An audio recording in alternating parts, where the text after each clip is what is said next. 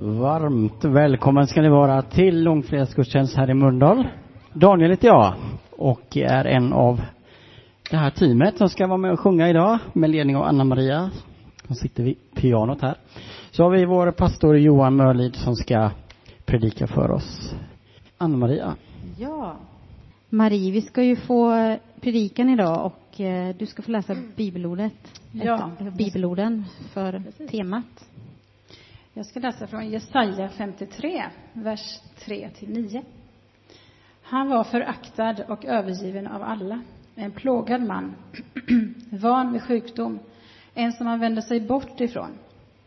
Han var föraktad utan värde i våra ögon. Men det var våra sjukdomar han bar, våra plågor han led, när vi trodde att han blev straffad, slagen av Gud, förnedrad. Han blev pinad för våra brott, sargad för våra synder. Han tuktades för att vi skulle helas. Hans sår gav oss bot. Vi gick alla vilse som får, var och en tog sin egen väg.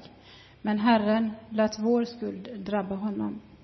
Han fann sig i lidandet. Han öppnade inte sin mun. Han var som lammet som leds till slakt eller tackan som är tyst när hon klipps. Han öppnade inte sin mun. Han blev fängslad och dömd och fördes bort. Men vem ägnade hans öde en tanke? Han blev utestängd från det levandes land, straffad för sitt folks brott. Han fick sin grav bland de gudlösa, fick vila bland ogärningsmän, fastän han aldrig hade gjort något orätt, aldrig tagit en lögn i sin mun. Låt oss be tillsammans. Jesus, vi, eh, vi tackar dig för att vi får fira gudstjänst tillsammans. Vi tackar dig för vad du har gjort för oss, Jesus. Hjälp oss att påminna oss, Jesus, om vad det var som hände den här dagen för ungefär 2000 år sedan, Jesus. Låt oss öppna våra hjärtan, Jesus, så vi kan ta emot vad du har gjort för oss, Jesus. Tack att vi får fira påsk, att vi får fira att du har vunnit segern, Jesus. Även om det innebar en smärtsam död så, så gjorde du det med glädje. Du gjorde det för våran skull, Jesus. Fyll våra hjärtan med tacksamhet och låt den här påsken få bli speciell, Jesus. Där vi verkligen får möta dig på nytt, Jesus. Håll oss nära dig och öppna våra hjärtan, Jesus. Amen. Då ska vi få predikan av vår pastor Johan Mörlid. Tack så mycket. Kära församling, glad påsk. Det är inte för tidigt att hälsa det. Det är, det är på tiden.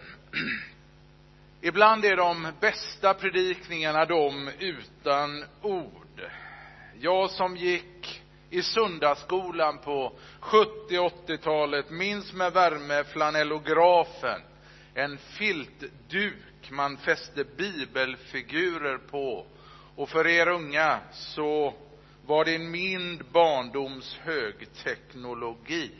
Marie Lukens som kom på den här idén, hon sa, jag ska skapa något för barn som illustrerar varenda berättelse i Bibeln och lär dem om Jesu kärlek.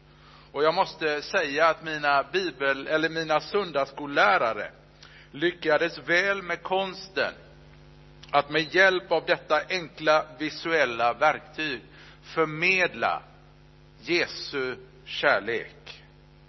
Och dagens text är ett annat exempel på hur Gud utan ord förmedlade denna dyrbara sanning om sin kärlek för oss. Vi läser i Matteus evangeliet att när Jesus hänger på korset så skriver Matteus, och se, då brast förlåten i templet i två delar, uppifrån och ända ner. Jorden skakade och klipporna rämnade. Det som hände var minst sagt dramatiskt, omskakande och väl dokumenterat. Såväl Matteus, Markus, Lukas skriver om händelsen. Och förbluffande händelser har ju en förmåga att få stor uppmärksamhet. Evangelisten Matteus, läste vi, uttrycker sig på sitt sätt. Och se, fritt översatt, hör och häpna. Idag, långfredagen, så ska vi titta närmare på vad det innebär för dig och mig att förlåten brast i två delar. Och det första jag vill säga, det är att ett hinder har undanröjts. För du förstår, allt som hade med templet att göra på gamla testamentets tid, eller på Jesu tid också, påminde människor om att hålla sig på avstånd. På tempelgårdarna fanns skiljemurar som skilde män från kvinnor, judar från hedningar och att överträda dessa gränser eller skiljemurar var förenat med dödsstraff. På tempelgården fanns ett mässingsaltare på vilken offren skulle offras som en ständig påminnelse om människornas synder. Och upp till templet gick ett antal trappsteg. Och inne i templet så fanns två stora rum. Det, allra, det heligaste och det allra heligaste. Ingen förutom prästerna fick lov att gå in i det heliga som var förenat med bestämda rutiner, tidpunkter och uppgifter. Ingen präst gick någonsin in i det heliga bara för att chilla lite, ta det lugnt, ha det skönt, softa. Oh no. Du kom dit för att göra din tjänst inför Gud och sedan gå hem igen. Det var inget ställe du hängde på när du var ledig, utan du gick in i templet för att göra din tjänst. Inne i templet så pågick viktigt arbete utförd av människor som var särskilt avskilda för gudstjänst. Men det fanns en plats som var ännu viktigare än det heliga. Nämligen det allra heligaste. Inne i helgedomen pågick den mest centrala, det mest centrala i den, i den judiska gudstjänsten. Tredje Mosebok 16 beskriver i detalj hur denna gudstjänst gick till. Dessa föreskrifter kan sammanfattas som följer. Endast en person fick lov att gå in i det allra heligaste, överste prästen. Men han fick inte lov att gå in när som helst, utan bara en gång per år på försoningsdagen. Vid detta tillfälle var han tvungen att bära speciella kläder, ha med sig blodet från en bock som han skulle stänka på nådastolen, platsen för Guds närvaro. Och alla som gick in i det allra heligaste utöver översteprästen skulle dö. Gick han in på fel dag eller utan blodet från en bock så skulle han dö. Och det sägs att man band ett rep runt översteprästens midja för att lätt kunna dra honom ut därifrån ifall han skulle dö där inne. Allt som hade med tempelgudstjänsten att göra skrek håll dig på avstånd. Kom inte för nära. Obehöriga äga ej tillträde. Templet liknade en gigantisk vägspärr ordnat på ett sådant sätt att ingen objuden människa någonsin kunde komma in eller komma inför Guds närhet. Och som ett sista hinder på vägen hade Gud bestämt att prästerna skulle hänga upp ett enormt förhänge som typ sa stopp, här slutar allmän väg. Det är lätt när man hör ordet förhänge att då tänka på vardagsrumsgardinerna där hemma.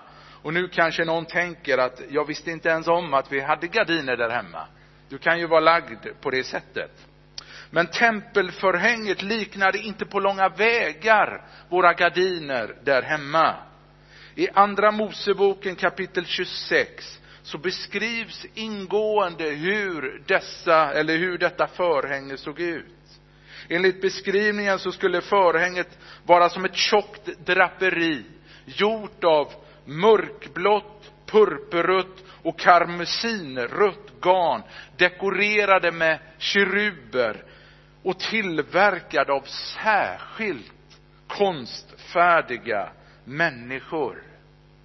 Judiska skrifter beskriver detta förhänge i detalj som att det var nästan 15 meter högt, 6 meter brett och en handsbredd tjockt, vilket krävde 300 präster för att fästas upp. Och då förstår du att ett sånt förhänge skulle aldrig människor klara av att riva sönder som ett papper. Bara Gud kan riva sönder något så tjockt och något så stort. Det är därför som Matteus skriver att förlåten brast uppifrån och ända ner. Gud gjorde helt enkelt det som bara han kan göra.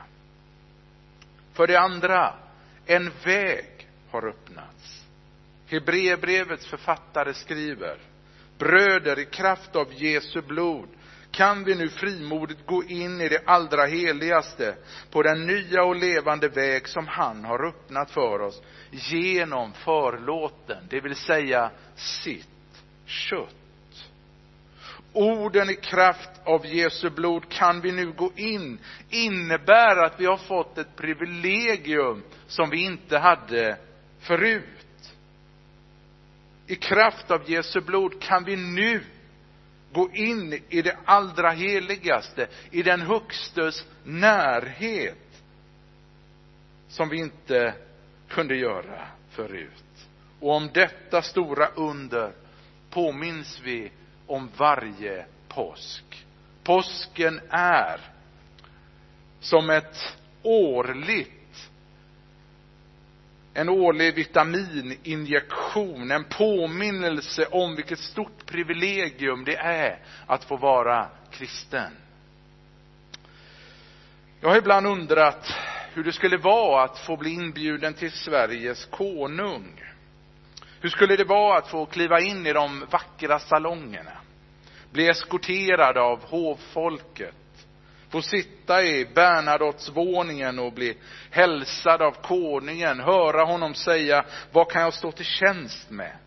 Veta att han har en mängd inflytelserika kontakter världen över. Hur skulle det vara? Hur skulle det vara att träffa Sveriges konung? Det skulle förstås vara ett oerhört stort privilegium.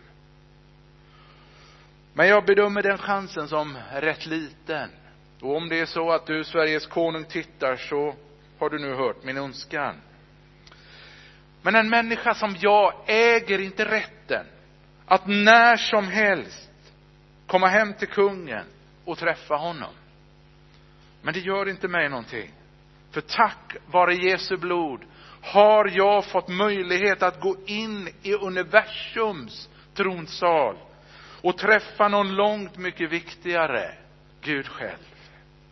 Hebreerbrevets författare skriver att genom Jesu död så undanröjdes det hinder som stod mellan mig och Gud. Tack vare hans blod har jag fått en ny ställning, nya förmåner och obegränsad entré. Vi får komma inför Gud när som helst, var som helst, hur ofta som helst och med vad som helst. Det är ett fantastiskt privilegium. Kändisar och kungligheter må ha en massa privilegier som inte du och jag har. Men vi har fått tillträde till universums kung. Jag tror du håller med mig om att det kan inte bli bättre än så. För det tredje, vi har ett orubbligt. Den brustna förlåten försäkrar oss om en seger över synd och död. Vi läser åter ifrån Hebreerbrevet. I detta hopp har vi ett tryggt och säkert själens ankare som når innanför förlåten dit Jesus för vår skull gick in och öppnade vägen för oss när han blev överstepräst för evigt. en sådan som Melkisedek. Ankaret var redan på Nya testamentets tid symbolen för hopp. Vi har ett tryggt och säkert hopp, ett bergfast hopp. Världens största fraktfartyg, jag vet inte hur båtintresserad du är, men när jag var på Klädesholmen som pastor, då gick det här hem. Världens största fraktfartyg är Maersk Triple E. Och det är utrustat med ett ankare, hör och häpna, som väger 158 ton. Föreställ dig att styrman på Maersk trippel-E e i hård sjö beordrade besättningen att lägga ankaret på däck istället för att förankra det nere i havsbotten.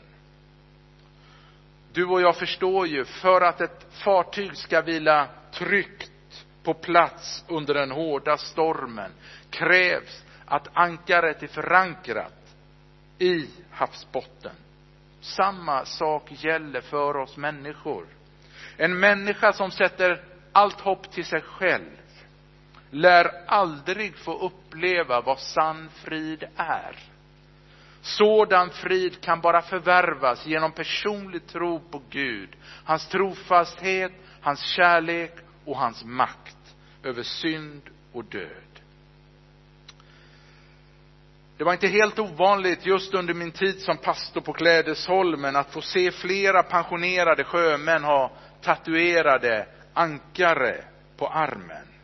Ankaret påminner dem under tiden på sjön att de inte var ensamma ute på de oroliga haven långt hemifrån. Man kan förstå varför de kristna, de första kristna också gjorde ankaret till sin symbol. Det märks inte minst i Roms katakomber dit de kristna tog sin tillflykt under de svåra förföljelserna. Där i dessa katakomber finner man en symbol, vanligare än någon annan, och det är ankaret. Det påminde dem om att de ägde ett orubbligt hopp, framför allt då livet stormade som mest. Om inte Jesus kan rubbas, kan inte heller den som tror på honom rubbas. Får jag fråga, har du svårt för att finna ro i livets stormar? Sätt då ditt hopp till Jesus Kristus, den kristna trons ankare. Vi ska snart i gudstjänsten sjunga en sång som skrevs av en engelsk pastor vid namn Edward Mood 1834. Det var först ämnat som en dikt och på engelska heter den The Solid Rock. Det var en dikt som sen blev en älskad gospellåt. Texten i första versen går så här, fritt översatt. Mitt hopp är byggt på inget mindre än Jesu blod och hans rättfärdighet. Jag vågar inte lita på något annat, utan bara helt och fullt på Jesu namn. Och den andra versen ser ut att vara direkt hämtad ifrån Hebreerbrevet 6. När mörkret döljer Guds ansikte förtröstar jag på hans oändliga nåd. I varje högt och stormigt hav når mitt ankare innanför förlåten. Och så kommer refrängen. På Kristus, den fasta klippan jag står. Allt annat är likt sjunkande sand. Allt annat är likt sjunkande sand. Denna sång är goda nyheter för dig som brottas med skuld och känner dig misslyckad. Du har en tro djupt där inne. Du tror på Jesus Kristus. Du älskar honom, åtminstone så gott du kan. Men när du tittar dig själv i spegeln, är det som om dina synder väcks till liv igen och börjar anklaga dig. Allt du minns är de brutna löftena, de hårda orden och allt annat du inte kan vara stolt över. Känslan av misslyckande får dig att börja tvivla på om du är kristen överhuvudtaget. Känns det igen? Sådana känslor hade kanske varit befogade om den kristna tron hängde på dig. Men nu hänger inte den kristna tron på dig, utan på honom som dog på ett kors i ditt ställe och vann en evig seger över synd och död. Tack vare Jesu tomma kors har vi ett tryggt och säkert ankare för livets alla stormar, även de gånger då det stormar som allra mest i våra samveten. Jag skulle som avslutning vilja dela en berättelse som jag tror att många av oss känner igen sig i. Det handlar om en kristen man som trots sitt dåliga samvete bestämde sig för att gå till kyrkan en söndag förmiddag. Just denna gudstjänst så firade man, firade man nattvard. Och när det var mannens tur att ta emot brödet så avböjde han och lät det passera eftersom han inte ansåg sig värdig. Men han följde nattvardsgången med blicken och fick då se en ung flicka göra precis på samma sätt som han själv. Lät den passera. Och när hon lät den passera så brast hon ut i gråt. Och när mannen såg tårarna rinna ner för hennes kinder så kunde man höra honom säga genom en viskning Ta det unga flicka, ta det. Det är till för syndare som dig och mig. Varpå båda två ångrade sig och tog emot nattvarden. Det är den djupa innebörden med att förlåten rämnat. Lagen, den gamla testamentliga lagen, som med alla sina krav krävde total perfektion från din och min sida och som därför hela tiden dömde oss. Den har genom Jesu död upphört att gälla. Därför, står det i Romarbrevet, finns det inte längre någon fördömelse för dem som är i Jesus Kristus. Tack vare Jesus Kristus så finns det en dörr till Gud som är öppen för vem som helst, när som helst, var som helst. Vad sitter du med för känsla där hemma idag? Kanske tänker du att du inte behöver Gud som alla de andra. Att du klarar dig bra på egen hand. Eller känner du dig tyngd av synd och skuld och undrar om Jesus överhuvudtaget kan hjälpa dig.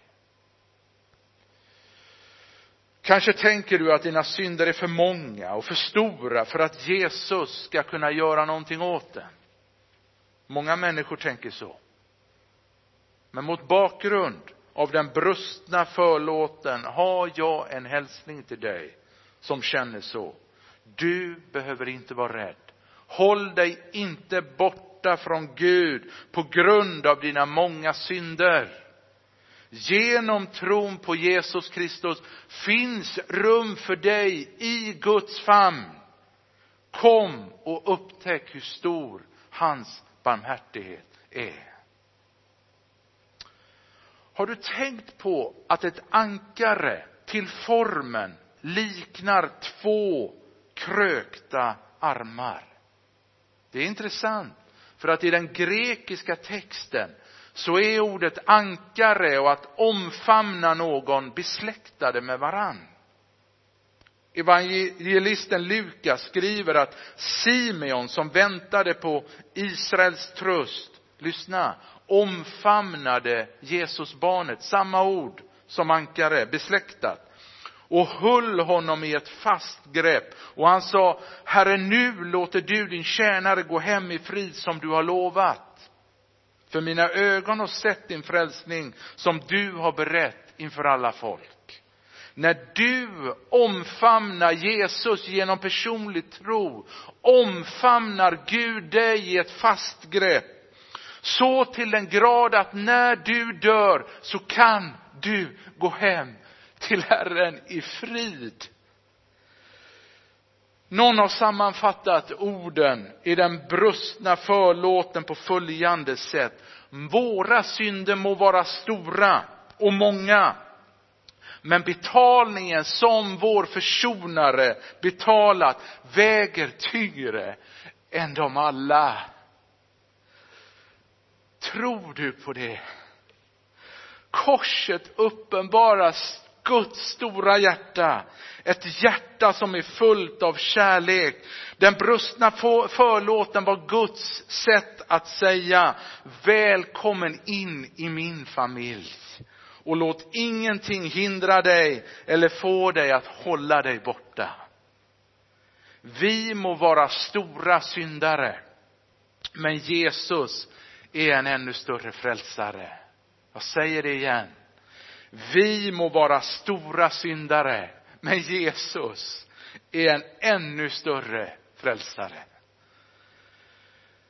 Får jag fråga, vill du denna långfredag omfamna Jesus som din Herre och frälsare och motta syndernas förlåtelse?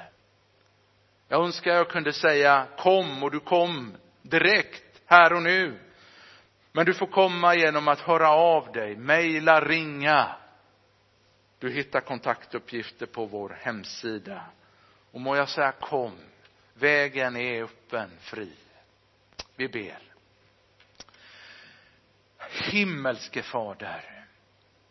Vi tackar dig för korset. Kärlekens sköna symbol. Herre, när vi ser korset så ser vi kanske trä, det ser tomt ut, det ser kalt ut. Men Herre, egentligen är det ju så det är ämnat att vara. Herre, kanske att vårat kors inte kanske direkt påminner så mycket om det korset som du hängdes upp på. Det var flisigt, grovhugget, Herre. Och på din sönderpiskade rygg, Herre, så förstår vi att det var en olidlig smärta som du bar på, som du utstod. Men vi tackar dig för denna korsets symbol som utan ord säger oss att Jesus, du älskar oss. Med evig kärlek har du älskat oss. Därför låter du din nåd förbliva över oss. Herre, jag tackar dig. Vi må vara stora syndare, men Herre, du är en mycket större och starkare frälsare. Tack för påskens budskap om det tomma korsets glädje. Herre, vi tackar dig. Så välsigna denna påskhelg. Vi ber så i Jesu namn. Tack för att våra enkla vittnesbörd om vad Jesus betyder för oss och vad han har gjort i våra liv kan förändra en människas liv.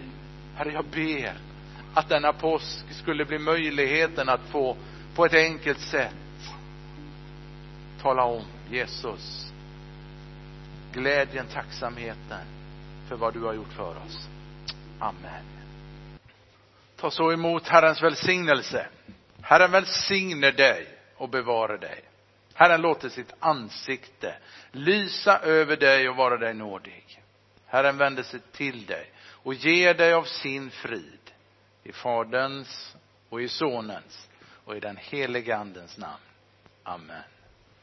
Gå i frid och tjäna Herren med glädje.